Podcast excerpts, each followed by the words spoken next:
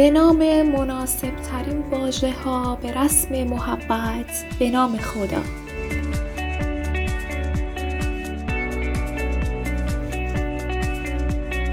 سلام عرض می کنم خدمت تمامی همراهان و شنوندگان رادیو مکیالیسم.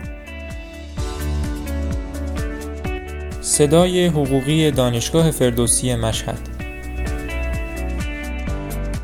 امیدواریم که اول هفته خوبی رو شروع کرده باشید و ایام به کامتون باشه. من مهسا محمدی و من محمد نوری با شما هستیم تا چرخی در دنیای مواد و تبصره داشته باشیم و اول هفتمون رو حقوقی کنیم. پس با ما همراه باشید.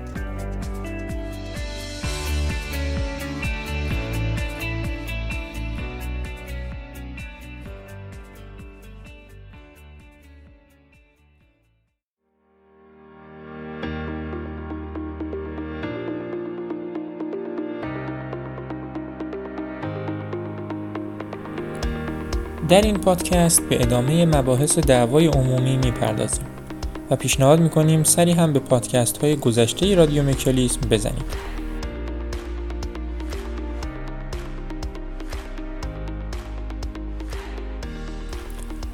همانطور که در پادکست پیشین بیان شد، شروع به تعقیب در دعوای عمومی نیازمند حداقل یکی از جهات قانونی شروع به تعقیب بود که اگه یکی از اونها وجود داشت، تعقیب و تحقیق متهم و اتهام در دادسرا شروع می شد.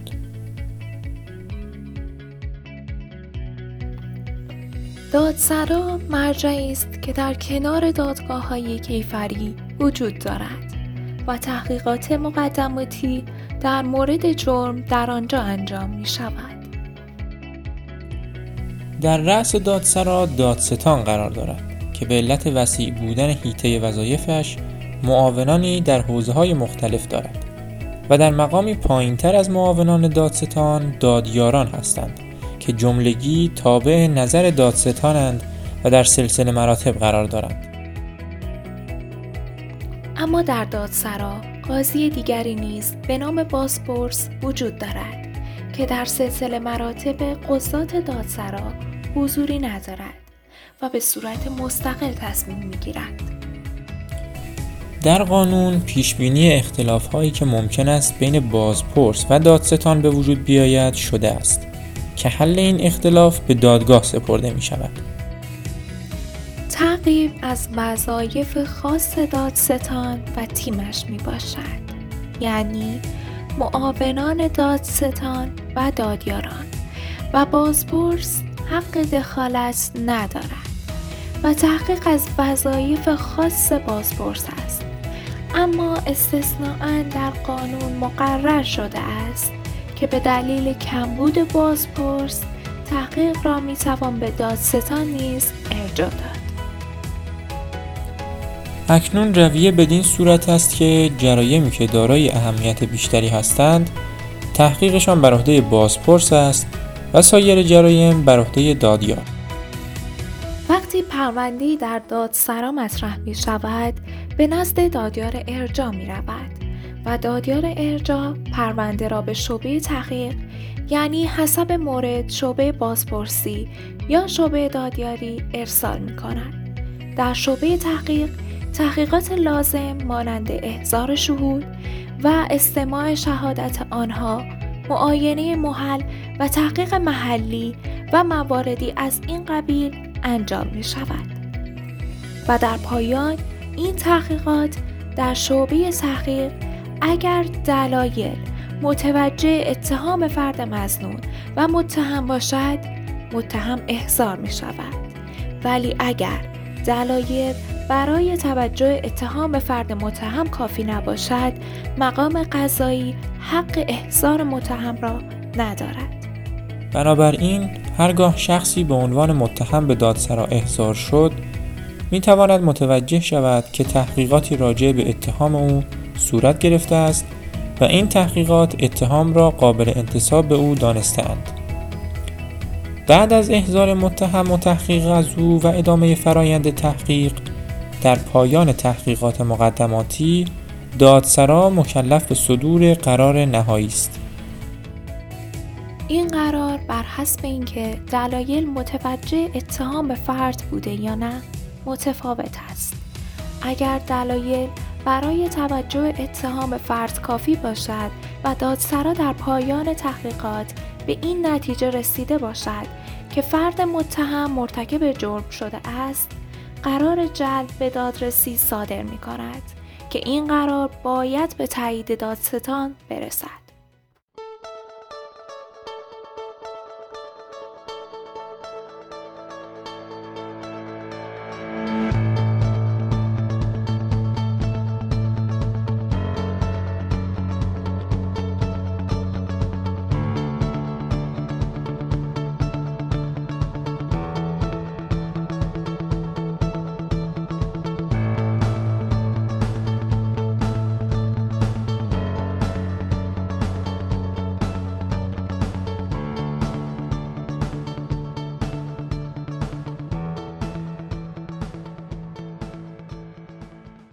اگر قرار را دادیار صادر کرده باشد، در صورت مخالفت دادستان با قرار باید تبعیت کند.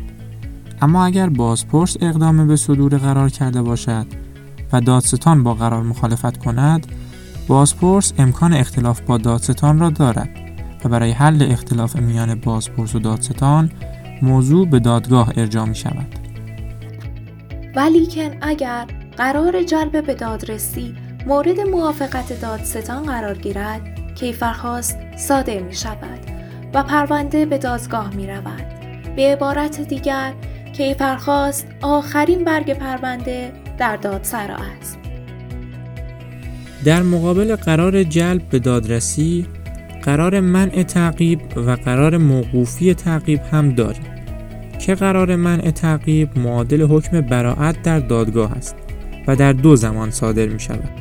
اول در زمانی که دلایل برای توجه اتهام به فرد کافی نباشد، مثلا فردی متهم به جرم کلاهبرداری بوده اما دلایلی که شعبه تحقیق در حین فرایند تحقیق به آن رسیده اند نمیتواند وقوع جرم را به متهم منتسب دارد.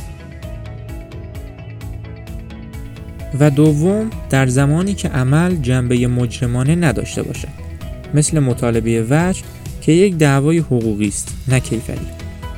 اما قرار موقوفی تعقیب در جایی صادر می شود که دعوا قبل از به پایان رسیدن تحقیقات مقدماتی به دلایلی ساقط می شود و مرجع تحقیق نمی تواند تحقیقات خود را از نظر ماهوی ادامه دهد که این شرایط با تحقق یکی از موارد سقوط دعوای عمومی به وجود می آید.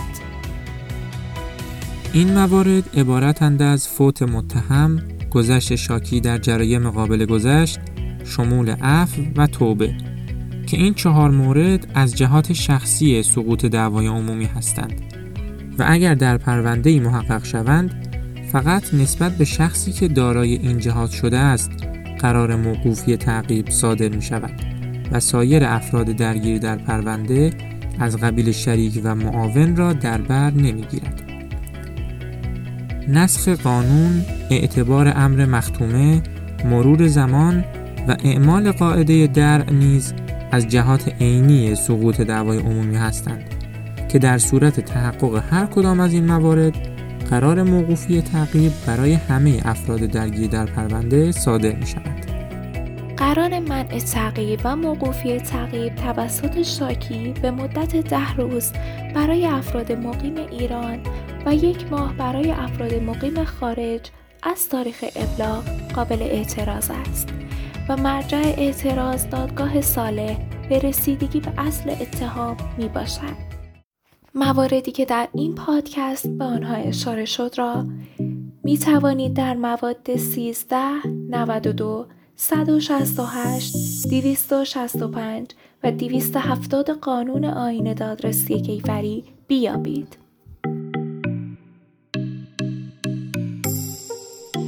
خب دوستان، به پایان این بخش از سری پادکست های رادیو مکیالیسم رسیدیم و امیدواریم که تونسته باشیم به دقایقی که در اختیار ما گذاشتید رنگ حقوق بزنیم. شما را به خدای امید میسپاریم هفته خوبی رو داشته باشید. تا درودی دیگر، بدرود.